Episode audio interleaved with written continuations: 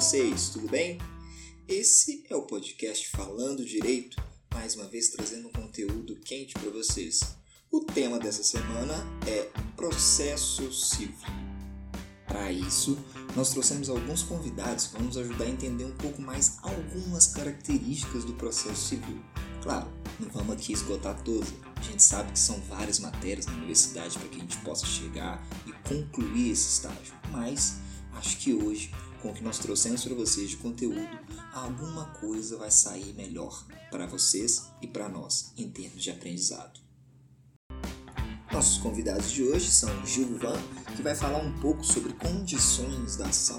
Logo depois dele, nós temos nosso querido Gustavo, Gustavo Rola, que vai falar um pouquinho de conflito e competência. Emanuel, nosso querido Emanuel, vai falar sobre limites da jurisdição e da cooperação internacional. E no finalzinho, eu vou encerrar falando sobre pressupostos processuais. E aí, estão preparados? Vamos começar? Tá no ar o Falando Direito, o blog para quem quer falar direito, mas do jeito certo. Roda!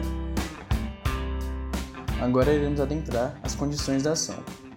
Condição da ação é a categoria criada pela teoria geral do processo, com o propósito de identificar uma determinada espécie de questão submetida à cognição judicial.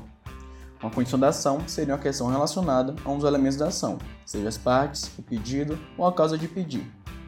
Estariam na zona intermediária entre as questões de mérito e as questões de admissibilidade.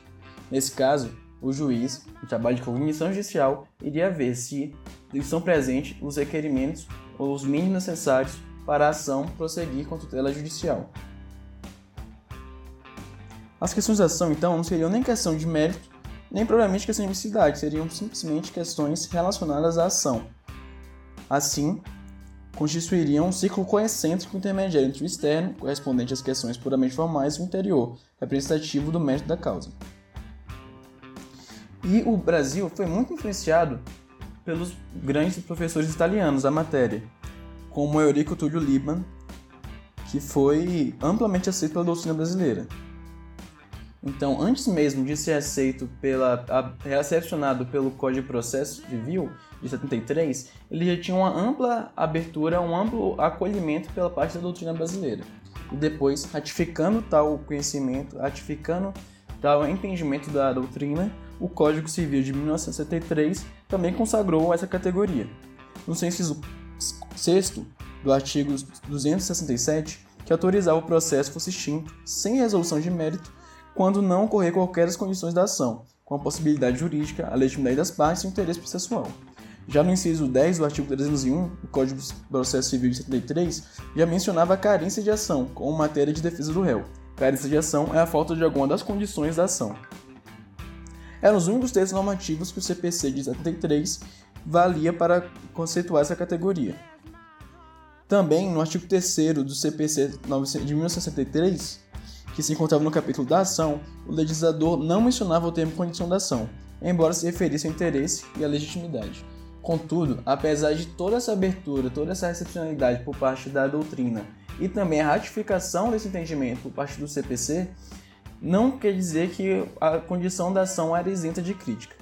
E a principal objeção que se fazia era uma questão de fundamento lógico, uma questão de, de lógica mesmo, que é se há apenas dois tipos de juízos que podem ser feitos pelo órgão jurisdicional, seja o juízo de admissibilidade, ou juízo de mérito, só há duas espécies de questão que o órgão judicial pode examinar. Não há sentido lógico na criação de uma terceira espécie de questão, ou a questão é de mérito ou admissibilidade. A doutrina alemã, por exemplo, divide questões em admissibilidade e mérito, simplesmente. Cândido Dinamarca, por exemplo, um dos principais autores brasileiros a adotar a categoria condição da ação, já defende a transformação desse trinômio em um binômio de questões, admissibilidade e mérito. E tem que fazer uma ressalta, que é, com adotando esse binômio de admissibilidade e mérito, não quer dizer que iriam acabar as condições da ação, porque elas são válidas. O que ia acabar seria o conceito de condição da ação, aquilo que por meio dele se buscava identificar por ser existente, obviamente. O órgão julgador ainda teria de examinar a legitimidade, o interesse e a possibilidade jurídica do pedido. Tais questões seriam examinadas ou como questões de mérito, possibilidade jurídica do pedido e de legitimidade de causa ordinária, ou como pressupostos processuais, interesse de agir e legitimidade extraordinária. E ratificando esse entendimento, o CPC recebeu as críticas inclusive adotou-as. No inciso 6 do artigo 485 do CPC de 2015, que autoriza a extinção do processo sem exaustão de méritos pela ausência de legitimidade ou de interesse processual. Há duas grandes diferenças em relação ao CPC de 1963. O silêncio do CPC atual é bastante eloquente. O primeiro é que não há mais a possibilidade jurídica do pedido, uma hipótese que leva a uma decisão de inadmissibilidade do processo. Observe que não mais há intenção, não há mais menção a ela como hipótese de inépcia da petição inicial. Também não há menção a ela no inciso 6 do artigo 485 do CPC, que apenas se refere à legitimidade e ao interesse de agir. Além disso, criam-se várias hipóteses de improcedência liminar do pedido, que poderiam ser consideradas tranquilamente como caso de impossibilidade jurídica de o pedido ser atendido. A segunda mudança, a segunda silêncio, omissão do novo CPC, se refere à expressão condição da ação. Apenas determina que, reconhecida a legitimidade ou a falta de interesse, o órgão jurisdicional deve preferir decisão de inadmissibilidade, retira-se a menção expressa à categoria condição da ação, do único texto normativo do CPC que previa que, por isso, justificava a permanência de estudos doutrinários a seu respeito. Assim, com os, os avanços doutrinários, uma questão que era totalmente recebida pelos doutrinadores brasileiros, ratificada inclusive pela, pelo Código de Processo Civil de 1963, passa a assumir do Código de 2015 com o avanço da doutrina, mas nem por isso as condições da ação em si desaparecem. O que vai desaparecer é a nova categoria, sem esse fundo de lógica, porque não há lógica em criar mais uma categoria em duas que já seriam mérito de admissibilidade, passam a absorver o que era considerado condições da ação. O que passa a ser a questão de mérito e questão de admissibilidade, que já é prevista pelo código, pelo processo e pela doutrina. Dando continuidade ao nosso podcast, iremos falar agora sobre os incidentes de arguição de impedimento ou suspeição. O incidente de arguição de impedimento e suspeição é a forma determinada pela legislação para afastar o juiz da causa por ser este imparcial. Também é possível arguir tais figuras de incompetência pessoal aos membros do Ministério Público ou outros sujeitos imparciais do processo. Tais figuras existem pois a imparcialidade do julgador é requisito processual de validade, estando dentro do rol do devido processo legal e das garantias democráticas constitucionais. Há dois graus de parcialidade, o impedimento e a suspeição. Os dois ensejam anulação do ato judicial, invalidando-os. Podem ser declarados ex officio pelo magistrado, podendo até chegar até mesmo a ser motivo de ação rescisória contra o processo já estar em julgado. Todavia, nos casos de suspeição, há um prazo de 15 dias para a manifestação da parte sobre decisão judicial, incorrendo em preclusão em caso de inépcia desta e não havendo possibilidade futura de ação rescisória, mas nada impedindo que o magistrado a reconheça ex officio. As hipóteses de impedimento são previstas no artigo 144 do Código de Processo Civil, estando o juiz proibido de, estar, de atuar nos processos em que, inciso 1, em que interveio como mandatário da parte, oficiou como perito, funcionou como membro do Ministério Público ou prestou depoimento como testemunha. Alguém que foi advogado, membro do Ministério Público, perito ou fonte de prova está proibido de atuar na causa como juiz. Inciso 2. De quem conheceu em outro grau de jurisdição, tendo proferido decisão. Se o juiz decidiu a causa em primeira instância, não pode participar do julgamento no recurso, no mesmo processo em que atuaria. Inciso 3 quando nele estiver postulado como defensor público, advogado ou membro do Ministério Público, seu cônjuge ou companheiro, ou qualquer parente, consanguíneo ou afim, em linha reta ou colateral, até o terceiro grau, inclusive. O juiz não pode atuar nessas situações similares àquela primeira parte do inciso primeiro. Convém mencionar duas regras complementares recorrentes dos parágrafos 1 e 3 do artigo 144. No parágrafo 1, na hipótese do inciso 3, o impedimento só se verifica quando o advogado, defensor público ou membro do Ministério Público já integrava a causa antes do início da atividade judicante do juiz. Isso porque, sendo superveniente a atuação do cônjuge, companheiro ou parente, o caso pode redundar em impedimento provocado, regulado pelo parágrafo 2 do artigo 144.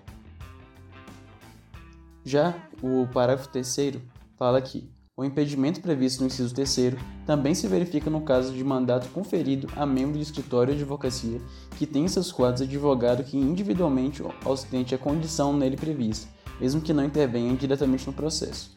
Essa regra visa evitar a bula impedimento, não se constitui expressamente o parente do juiz como advogado, mas o escritório de que esse parente faz parte.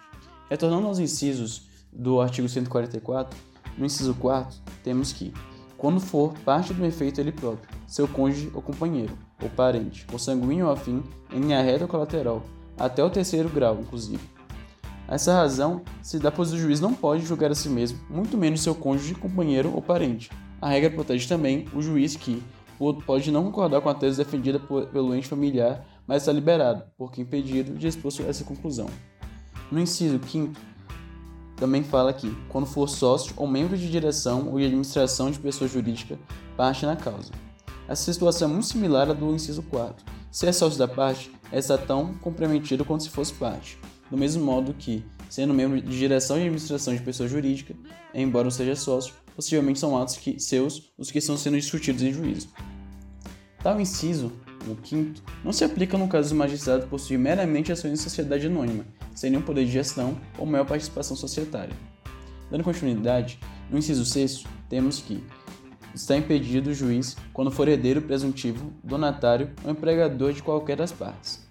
Isso se dá, pois, juiz que seja donatário possível herdeiro de uma das partes ou seu empregador também pode ser impedido de atuar. O caso poderia ajustar-se melhores hipóteses de suspeição, mas o legislador houve por bem presumir de modo absoluto a imparcialidade entre as situações. No inciso 7, temos que está impedido o juiz que em que configure como parte de instituição de ensino com a qual tem relação de emprego ou decorrente de contrato de prestação de serviço. O juiz que é empregado da parte, e somente pode acontecer no caso de juiz professor, ou presta serviço para como professor a ela, é juiz impedido. No inciso 8 temos que, em que configure como parte cliente do escritório de advocacia de seu cônjuge, companheiro ou parente, consanguíneo ou afim, em linha reta colateral, até o terceiro grau, inclusive, mesmo que patrocinado por advogado de outro escritório. E por fim, no inciso 9, temos que ser impedido o juiz quando promover ação contra a parte ou seu advogado. Ora, se o juiz é parte em outro processo e tem como adversário a parte do processo que está sob sua condução ou advogado dessa parte, está impedido. O caso poderia melhor ajustar essas hipóteses de suspeição, mas o legislador ouve por bem presumir imparcialidade em tais situações. Por fim, cabe ainda expor o artigo 147 do CPC, que diz que quando dois ou mais juízes forem parentes, consanguíneos ou afins, em linha reta ou colateral, até o terceiro grau, o primeiro que reconheceu o processo impede que o outro nele atue, caso em que o segundo se excusará, remetendo os autos ao seu substituto legal. Por sua vez, as hipóteses de suspeição são construídas com base em conceitos jurídicos determinados, como amigo íntimo e inimigo. Alguns ensinadores, como Fred Didier, entendem que tais róis seriam exemplificativos, por ser, na, na visão deles, impossíveis que os legisladores ordinários previssem todos os casos de suspeição dos magistrados. Todavia, o Superior Tribunal de Justiça vem interpretando de forma restritiva as hipóteses de suspeição. As hipóteses previstas no artigo 145 do Código de Processo Civil de suspeição são: inciso 1, amigo íntimo ou inimigo de qualquer das partes ou de seus advogados. Inciso 2, que receber presente de pessoas que tiverem interesse na causa antes ou depois de iniciado o processo, aconselhar alguma das partes acerca do objeto da causa ou subministrar meios para atender às despesas do litígio. Inciso 3 quando qualquer das partes for sua credora ou devedora, de seu cônjuge ou companheiro ou de parentes destes, em linha reta, até o terceiro grau, inclusive. E por fim, o inciso 4 que diz que está suspeito o juiz interessado no julgamento de causa em favor de qualquer das partes. A arguição de impedimento ou suspensão do magistrado ou do órgão colegiado é causa de suspensão do processo, com base no artigo 313, inciso 3 do Código de Processo Civil. Após a arguição de impedimento e suspensão, respeitando os prazos legais, esses prazos sendo irrelevantes para os casos de impedimento, que podem a qualquer momento serem levantados, arguidos e até mesmo com ação rescisória. Mas em caso de acolhimento pelo tribunal da arguição, ocorrerá a seguinte hipóteses. Primeiro, fixará o momento a partir do da qual o juiz atuou com parcialidade, o termo da suspensão ou impedimento com foco no artigo 146, parágrafo 6 do CPC. Segundo, decretará a invalidade dos atos do juiz, se praticados quando já presentes o motivo de impedimento ou suspeição. Enfim, se praticados dentro do termo de suspeição ou impedimento. Terceiro, no caso de acolhimento da alegação de impedimento ou de manifesta suspeição, condenará o juiz ao pagamento das custas processuais. O juiz poderá recolher essa decisão.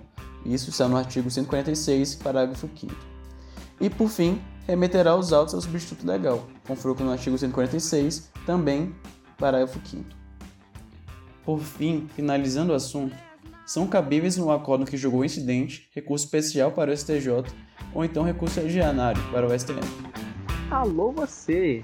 Seja muito bem-vindo a mais um episódio do nosso podcast, no qual nós falamos sobre temas relativos ao direito. É, esse é um espaço destinado justamente a você, jurista, estudante de direito, ou mesmo mero espectador casual que tem interesse barra curiosidade nos assuntos aqui tratados. E no episódio de hoje nós vamos falar um pouco sobre processos. Sim, essa é uma das áreas mais fundamentais do direito, justamente por ser aquela que concentra a maior parte do escopo de nossa atuação prática. E o tema sobre o qual falaremos hoje, dentro de processo, é o dos limites da jurisdição nacional. Isto é, até que ponto a justiça brasileira é competente para julgar, para processar, para conhecer um caso Quais são os critérios balizadores dessa competência? Esses limites, eles estão elencados no Código de Processo Civil a partir do artigo 21. E eles são podem ser, na verdade, distribuídos em diferentes categorias de competência. A primeira delas é justamente do artigo 21, que traz ali as situações em que a justiça brasileira, a autoridade judicial brasileira, é competente para processar, para julgar, para conhecer o, situações que envolvam réu domiciliado no Brasil, obrigação que deva ser cumprida no país, ou mesmo quando o fundamento da ação for um fato ou um ato praticado no, no Brasil. É, bom, todas essas hipóteses elas são de concorrência relativa. Né? O que, que é isso? Essa, essa terminologia que é justamente o que caracteriza esta primeira categoria, é, significa que o, essas ações podem tramitar em um juiz estrangeiro, mas o Brasil aceita que a obrigação seja cumprida aqui. Então, é, essas ações elas podem ser julgadas por um tribunal brasileiro ou mesmo por um tribunal no exterior. Né? É reconhecida essa possibilidade aqui. E, bom, há ainda outros critérios balizadores da competência da nossa jurisdição e que eles estão elencados no artigo 22 do CPC. Esses critérios né, são novas situações, novos casos que a justiça brasileira é competente para julgar.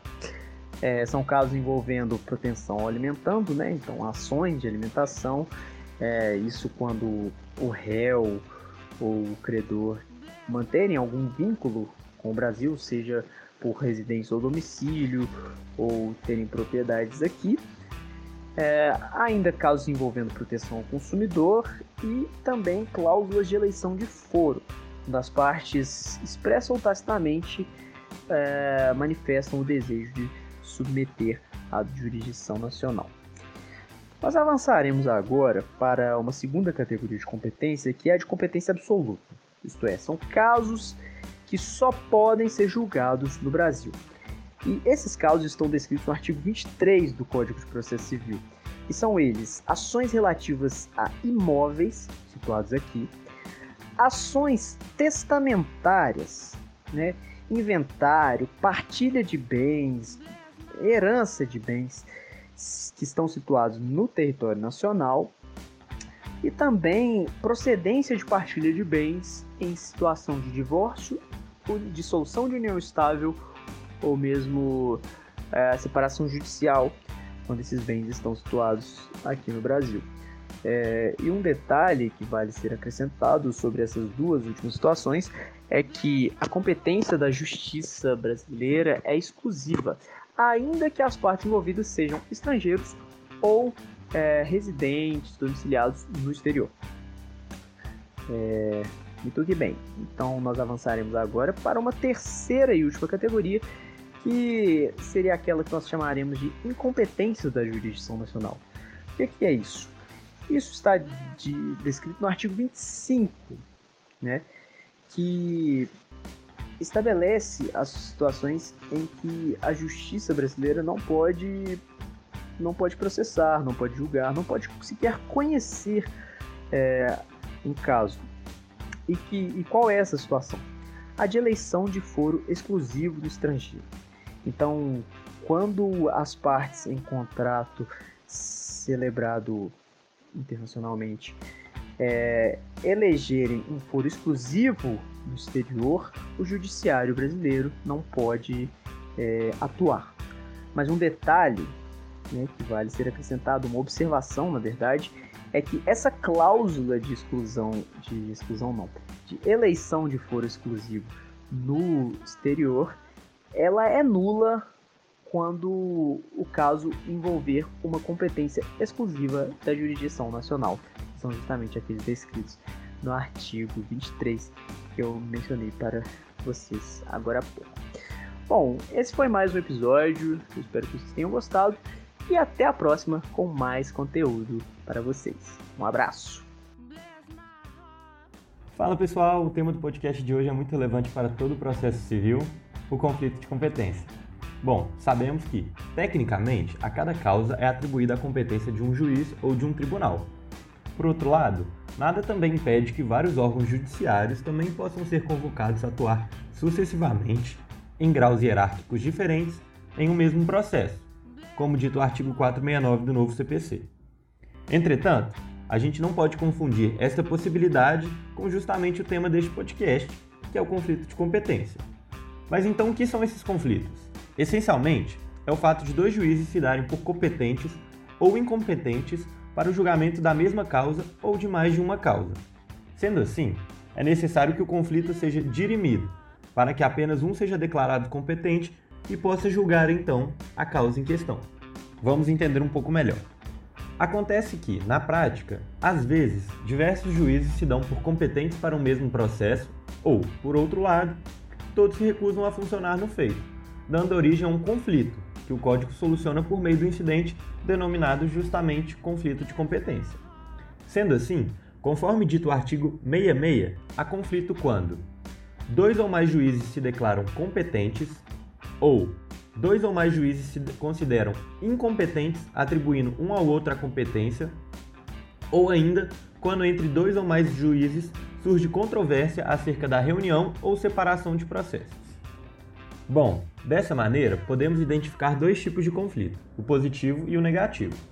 Enquanto o positivo normalmente diz respeito à reunião de causas conexas, dado que mais de um juiz se dá competente, no negativo, por outro lado, os diversos juízes não reconhecem a competência, cada um atribuindo ao outro a função jurisdicional. Também vale destacar que, na caracterização de conflitos positivos, basta que os diferentes juízes reconheçam ainda que de maneira implícita, suas respectivas competências. Por exemplo, a prática de atos em uma mesma causa por parte de dois juízes diferentes demonstra o reconhecimento implícito de cada um deles, o que, por fim, acaba configurando o conflito. Já nos conflitos negativos, a divergência é estabelecida necessariamente pela reciprocidade na remessa e devolução do feito entre juízes que insistem em atribuir um ao outro a competência recusada por ambos. Nesses casos, o segundo juiz tem três opções. A primeira é reconhecer sua própria competência, a segunda é atribuir a competência a um terceiro juízo ou, por fim, suscitar o conflito, nos casos em que ele acredita que a competência cabe ao juiz anterior, ao juiz originário. Bom, antes de entrarmos na solução destes conflitos, inclusive nos entes possíveis de suscitar o conflito, vale destacar ainda que não se cogita conflito de competência se uma das causas já foi julgada, de acordo com o enunciado da própria súmula do STJ.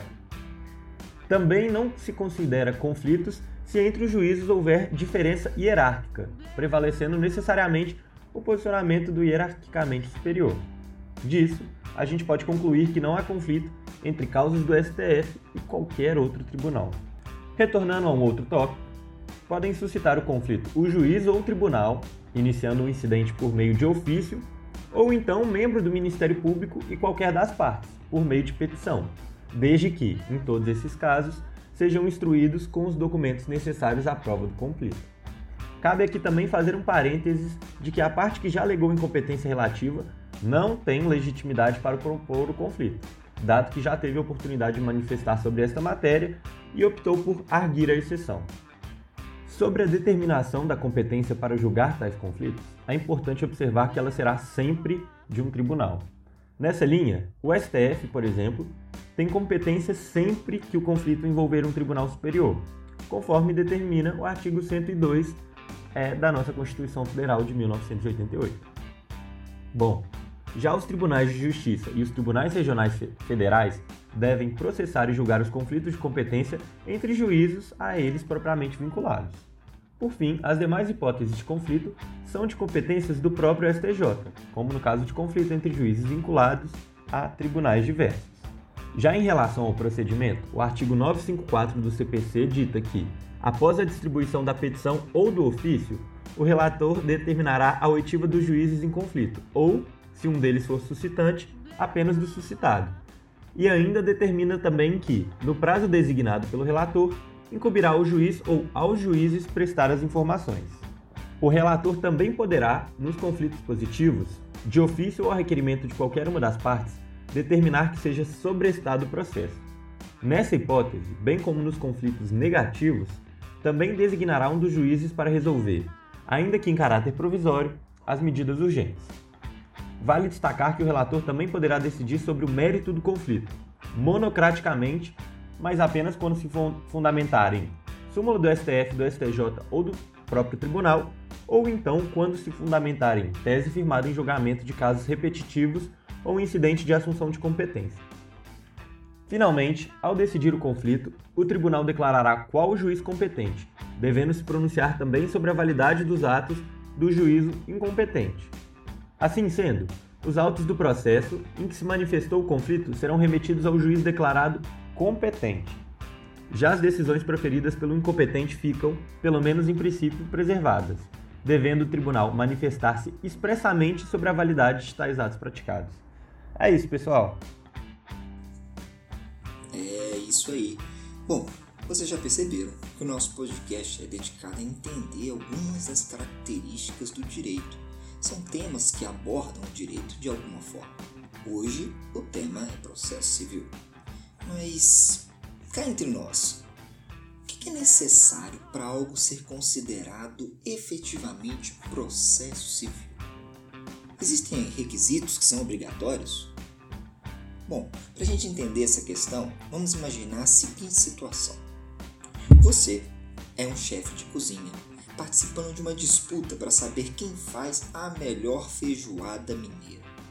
Aí você vai lá, capricha, se dedica, apresenta o seu prato muito bem, com aparência ótima. Os jurados provam, adoram o sabor e chegam ao veredito. O seu prato é o melhor, parabéns.